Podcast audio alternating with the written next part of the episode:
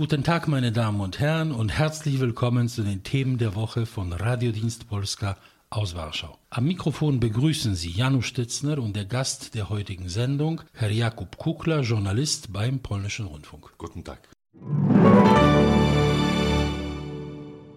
Das blutige LKW-Attentat von Nizza und der gescheiterte Umsturz in der Türkei samt seinen Folgen beherrschen in der letzten Zeit die Schlagzeilen auch in Polen. Im Land selbst, Gott sei Dank, binden weit weniger aufsehenserregende Themen die öffentliche Aufmerksamkeit. Die nationalkonservative Regierungspartei Recht und Gerechtigkeit arbeitet weiterhin nach und nach ihre Wahlversprechen ab, baut damit konsequent das öffentliche Leben in Polen um und gibt somit die Themen dieser Sendung vor. Und äh, das sind die Neuigkeiten der letzten Tage aus Polen. Die erstmalige Einführung eines flächendeckenden Mindestlohns, knapp 30 Jahre nach dem Ende des Kommunismus die Senkung der hohen Vorzugsrenten ehemaliger Angehöriger der polnischen Staatssicherheit auf das landesübliche Maß, die Rückkehr zum alten Renteneintrittsalter, das von der Regierung Donald Tusk drastisch erhöht wurde, und die Ehefrau des polnischen Staatspräsidenten soll ein Gehalt bekommen.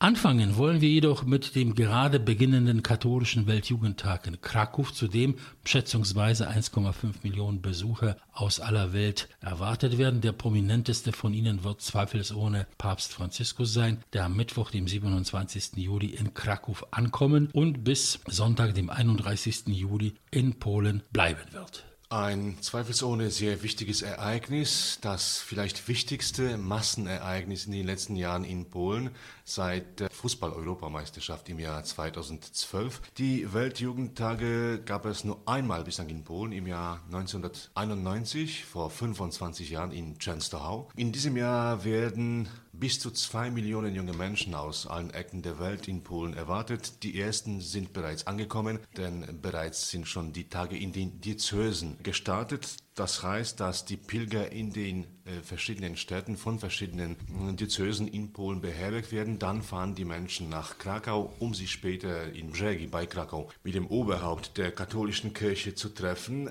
Ein Ereignis, das mehrere Aspekte hat und aus mehreren Gesichtspunkten betrachtet werden sollte. Das Wichtigste für die jungen Menschen und für die katholische Kirche ist selbstverständlich der religiöse Aspekt. Bis zu zwei Millionen Menschen kommen nach Polen, kommen in eine Stadt, Stadt, um den heiligen äh, Vater zu treffen. Für diese Menschen ist das ein Formationserlebnis, ein Glaubensbekenntnis, eine Manifestation des Glaubens, ein sehr starkes Erlebnis. Sie treffen Menschen, die in anderen Kulturen leben, die aber an den gleichen Gott glauben, die die gleichen Werte vertreten. Also ein sehr äh, wichtiges Ereignis für sie und später vielleicht auch ein Bezugspunkt im Leben. Aus der Sicht der katholischen Kirche ein sehr optimistisches Ereignis, denn es kommen viele junge Menschen und das sind eben die, die den Glauben dann in die Zukunft tragen werden.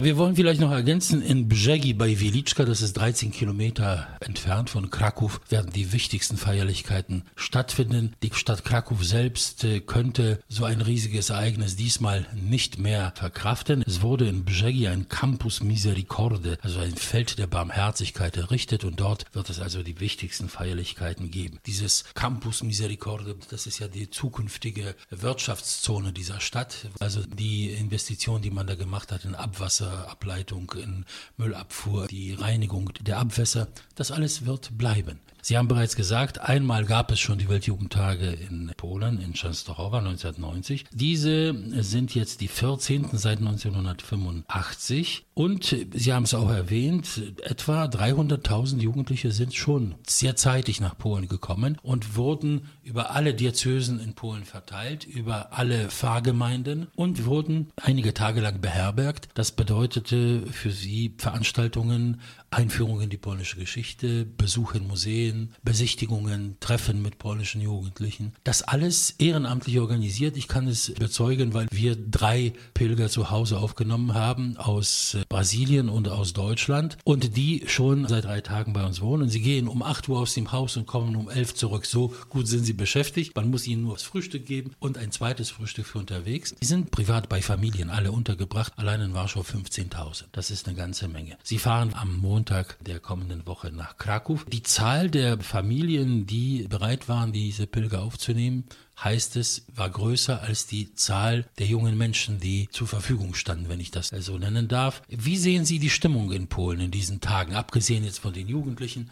Ist das ein Ereignis, das die Öffentlichkeit beschäftigt? Freut man sich darauf? Oder ist das den meisten Leuten egal? Man sieht die Pilger auf Warschau-Straßen, in den Einkaufszentren. Viele Städte haben sich sehr gut auf die Aufnahme der Pilger vorbereitet, haben interessante Programme, Konzerte, Veranstaltungen, Diskussionen, Stadtführungen auch, weil sie neben der religiösen Ebene auch eine andere Ebene ansprechen wollen, und zwar die Werbung für das Land und für die Stadt, weil sie davon ausgehen, dass die Menschen nach den Weltjugendtagen nach, nach Hause fahren, dort mit der Familie, mit den Bekannten über die Veranstaltung, aber auch über das Land, über die Menschen sprechen. Wenn Sie mit guten Erinnerungen nach Hause fahren, kommen Sie vielleicht in wenigen Jahren zum Urlaub nach Polen. Also der Werbeaspekt wurde auch erkannt wir wollen nicht verheimlichen, es gibt Gegner dieser Veranstaltung, Kreise, die der katholischen Kirche feindselig, sehr kritisch gegenüberstehen. Aus diesen Kreisen kommen eigentlich nur Warnungen und äh, Befürchtungen.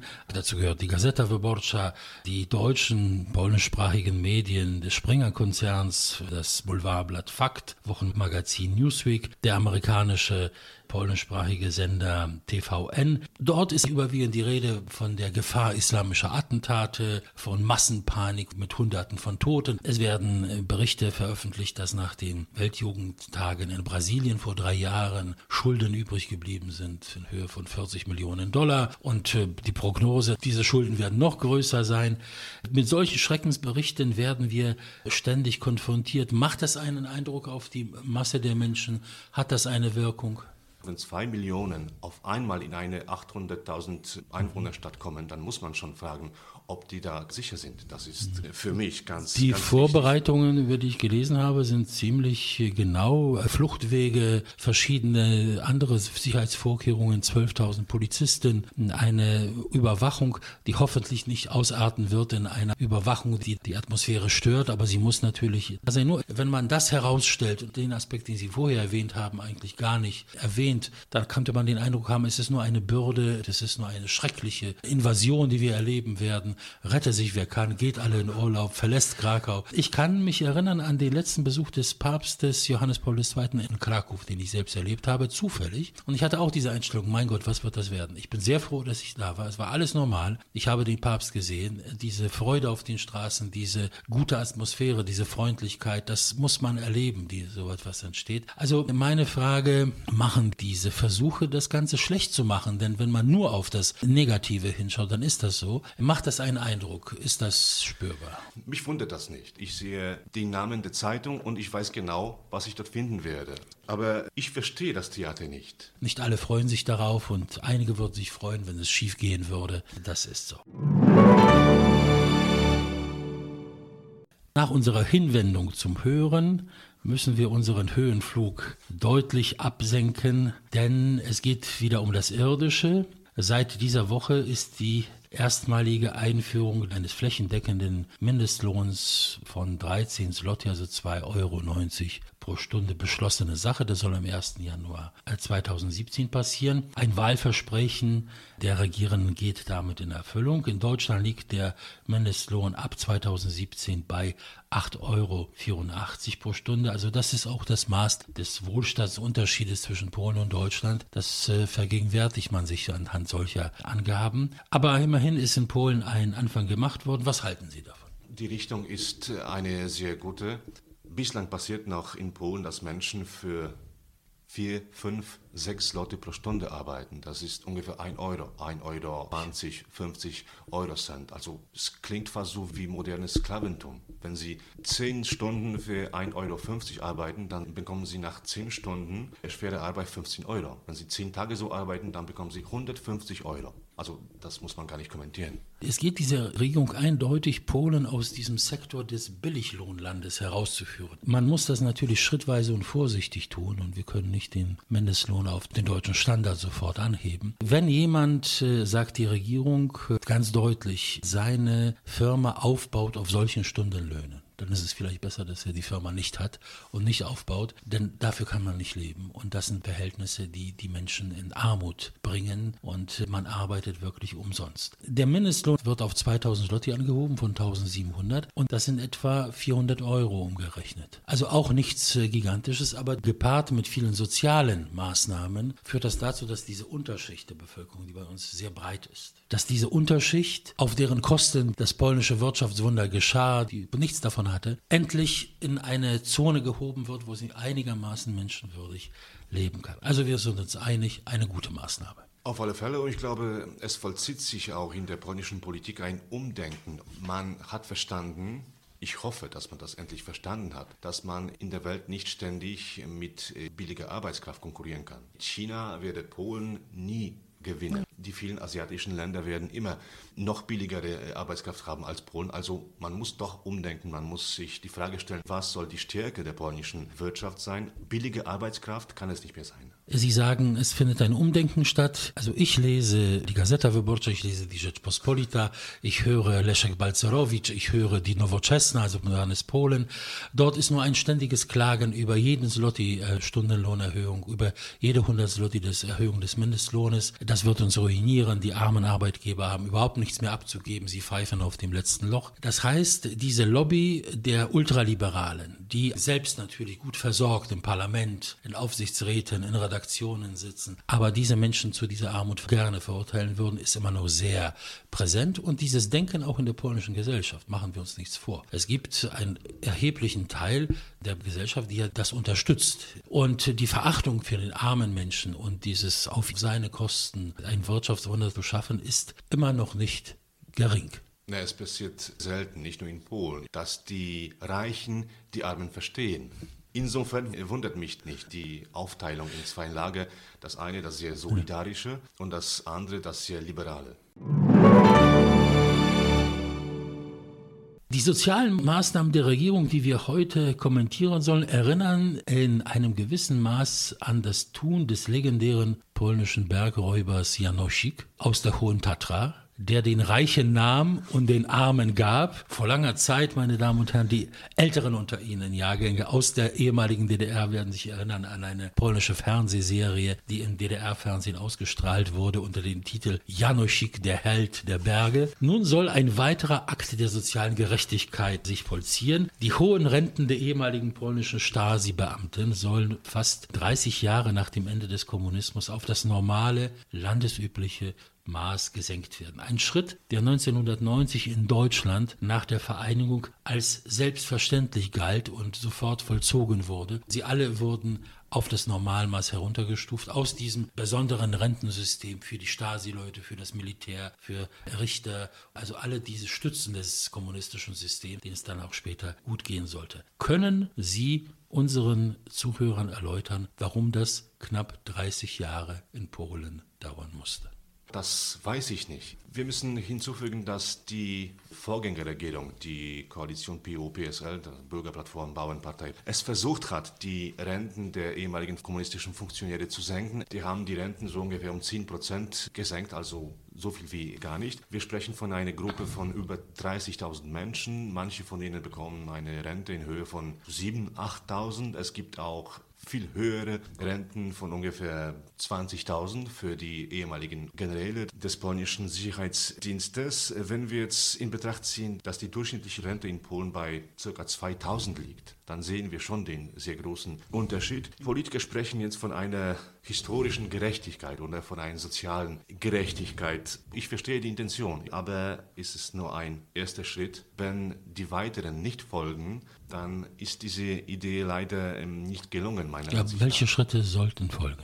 Es geht darum, die Versäumnisse versuchen auszugleichen. Wenn jetzt die ehemaligen Funktionäre viel weniger bekommen, müsste man auch überlegen, wie man den ehemaligen Oppositionellen hilft. Das sind oft Menschen, die von der Hand in den Mund leben, obwohl sie vor 30, 40 Jahren ihre Gesundheit, ihr Leben riskiert haben, um mit dem kommunistischen System zu kämpfen. Ja, dieses Programm gibt es. Diese Opfer können ja Anträge stellen auf Sonderrenten. Also es ist schon daran gedacht. Es ist alles sehr spät. Das ist eine ganz wichtige Feststellung. Ich glaube, es handelt handelt sich um einen symbolischen Akt. Die Einsparungen, wie ich gelesen habe, sollen etwa 135 Millionen Slotte im Jahr betragen, also 32 Millionen Euro. Aber in einem Staatshaushalt, der Hunderte von Millionen umfasst, ist das nicht viel. Die Stasi-Durchschnittsrente in Polen beträgt immer noch heute 5000 Slotte, die Durchschnittsrente. Also für alle diese 30.000 Leute, das sind 1200 Euro. Stasi-Generäle bekommen Renten ab 8500 und das endet bei 21.000. Also Renten von 2 bis 5000 Euro. Die polnische Durchschnittsrente, wie Sie gesagt haben, 2000. Ich denke, ein ganz wichtiger Schritt, die Bemühungen der letzten Koalition, die Sie genannt haben, sie waren nicht besonders nachhaltig. Man wollte sich die Wahlklientel, die ja von den Postkommunisten in Scharen zur Bürgerplattform übergegangen ist, die Postkommunisten verloren an Bedeutung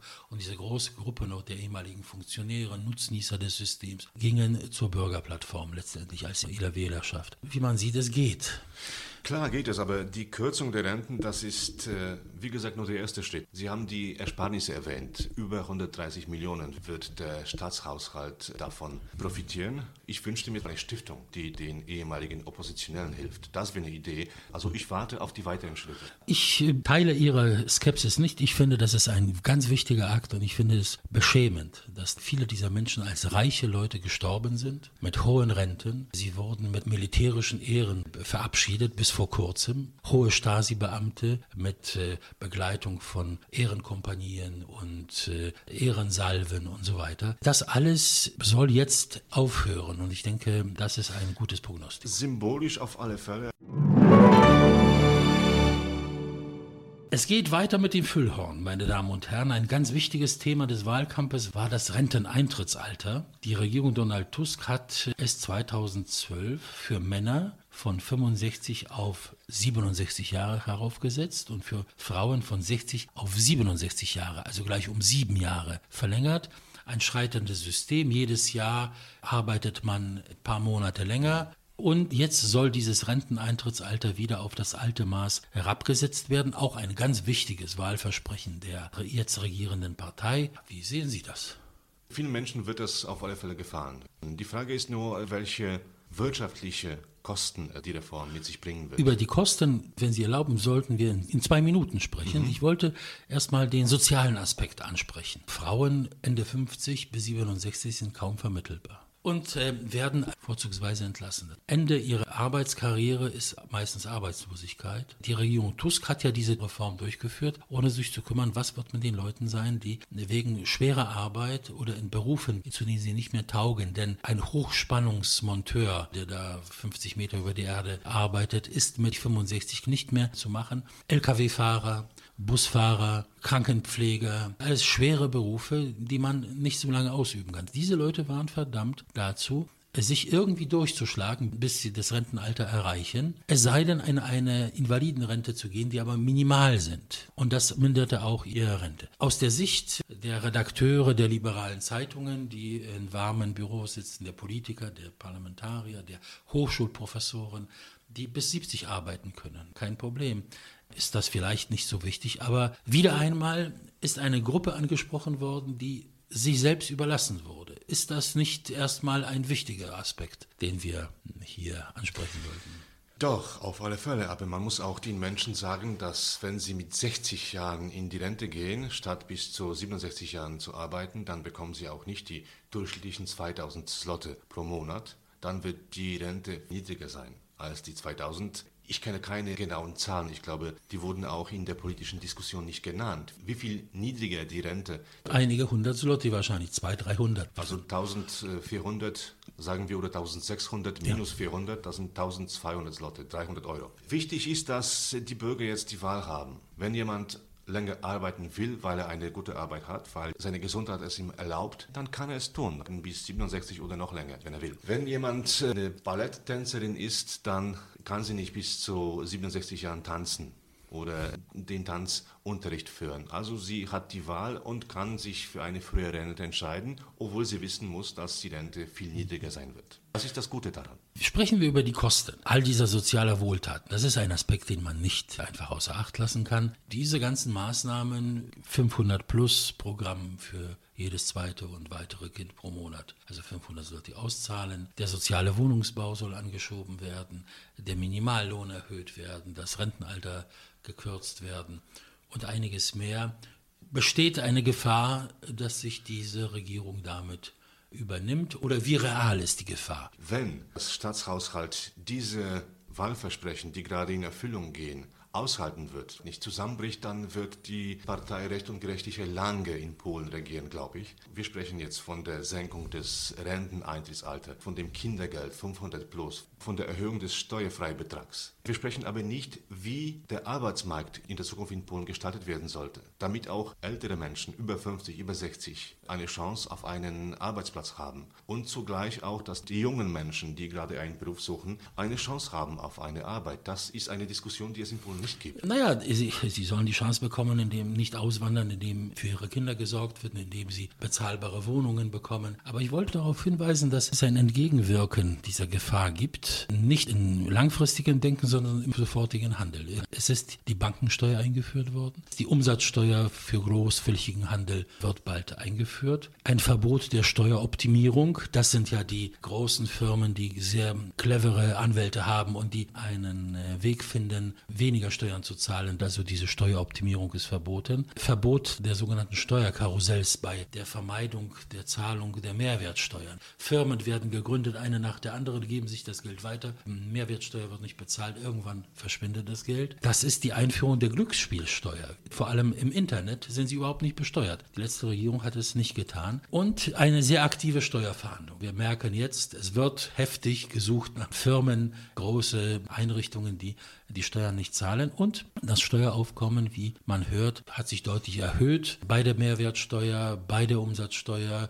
Und das ist, wo man sagen muss, es wird auch etwas getan, um die Einnahmen zu vergrößern. Ob das ausreichen wird, auch ich habe Bedenken. Aber noch ist das Wirtschaftswachstum ordentlich, 3,6 Prozent, das lässt sich sehen. Die Staatsfinanzen sind weitgehend unter Kontrolle, Haushaltsdefizit 3 Prozent also wie die EU es vorschreibt. Und man muss nur die Daumen drücken, dass das weiter funktioniert. Obwohl viele Experten sagen, man sollte das Geld ausgeben, das man bereits in der Tasche hat. Ja. Diese Regierung hat sich für eine andere Handelsweise entschieden. Und zwar, es werden Wahlversprechen erfüllt, man gibt Geld aus und dann überlegt man, wie man. Wir sind am Ende einer Zeit, wo uns 20 Jahre lang gesagt wurde, nichts geht. Wir müssen nur ganz billige Löhne haben. Wir dürfen die Sozialleistungen nicht ausweiten. Es geht nicht, es geht nicht, es geht nicht. Und plötzlich kommt jemand und sagt, es geht. Ob er damit Glück haben wird, das werden wir sehen. Ich hoffe, die Politiker wissen, was sie machen. Man erwartet von ihr ein gepflegtes Aussehen, gut gekleidet zu sein, sich der Wohltätigkeit zu widmen, dem Mann bei offiziellen Anlässen zur Seite zu stehen, auch das Land selbstständig, würdig zu repräsentieren. Die Rede ist von der Gattin des Staatspräsidenten als solchen, die jetzige polnische First Lady Agata Kornhauser-Duda, Deutschlehrerin von Beruf aus Kraków, erfüllt alle diese Aufgaben für mein Befinden mit viel Charme und Würde. Entlohnt wird sie dafür nicht. Nun heißt es zum ersten Mal, die Ehefrau des Staatspräsidenten soll ein Gehalt bekommen. Diese Diskussion hat es in Polen auch schon gegeben, ob die First Lady für ihre Aktivität bezahlt werden sollte. Und wiederum, 30 Jahre sind vergangen seit dem antikommunistischen Umbruch und die First Lady wird weiterhin äh, nicht bezahlt. Sie soll gut aussehen, wie Sie gesagt haben. Sie soll schön lächeln. Sie sollte vielleicht noch eine Stiftung für, am besten für kranke Kinder führen. Aber Geld für die First Lady? Und das ist schon eine sehr komische Situation, dass die Ehefrau des Präsidenten an das Einkommen seines Ehemannes gebunden ist. Ist ja so, dass eine Ehefrau eines gewählten Staatspräsidenten muss ja sofort ihren Beruf aufgeben. Sie soll sich ja den... Das ist in den Gesetzen nicht geregelt. Sie muss ja repräsentieren. Wenn sie ihre Aufgaben wahrnehmen soll und das, was von ihr erwartet wird, tut, kann sie nicht regelmäßig Unterricht geben in einem Gymnasium in Krakow. Außerdem Pflichten müssen von einer Ehefrau wahrgenommen werden, so sieht es das diplomatische Protokoll vor. Frau Kornhauser Duda ist kostenlos beurlaubt. Sollte Ihr Mann zehn Jahre Staatspräsident sein, ihr fehlen zehn Jahre zur Rente. Ihr Mann und der Staatspräsident in Polen verdient so viel, wie viel ein Spitzen-Stasi-General Rente bis jetzt bekommen hat, 21.000 Slot, 5.000 Euro. Davon muss er noch ihre Sozialversicherungsbeiträge zahlen, damit sie krankenversichert ist, damit sie wenigstens diesen Minimalbetrag für die Rente zurücklegt. Solche Damen dürfen nicht in einem Kleid zweimal auftreten. Das werden sofort die Klatschblätter merken. Also neue Schuhe, neue Handtasche, neues Kleid, neues Aussehen, neues Outfit, das kostet Geld. Von 5000 Euro des Gehaltes des Ehemannes ist das nicht zu bezahlen. Ich wundere mich, denn Frau Kornhauser, du, das sieht wirklich toll aus in ihrem Outfit. Und das bezahlt alles der Ehemann von 5000 Euro, der ja nun auch ab und zu einen neuen Anzug braucht und außerdem auch noch irgendwie leben muss. Darüber gibt es eine Übereinstimmung. Alle Parteien sind sich einig, dass die First Lady und auch die ehemaligen Gattinnen der polnischen Präsidenten Einkommen bekommen sollten. Für mich ist es wirklich unverständlich, dass im 21. Jahrhundert die Ehefrau finanziell an ihren Mann gebunden ist. Sie muss den Staat repräsentieren. Das ist eine Arbeit, zum Teil eine schwere Arbeit, obwohl auch eine sehr interessante. Dafür sollte die First Lady Geld bekommen. Das ist für mich ganz eindeutig.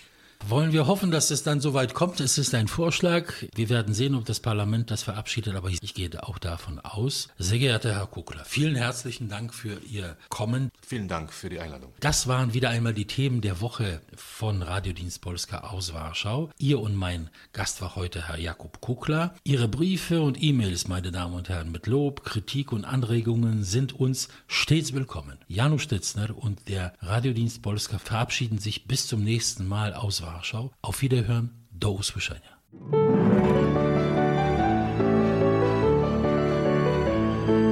Radiodienst Polska aus Polen über Polen.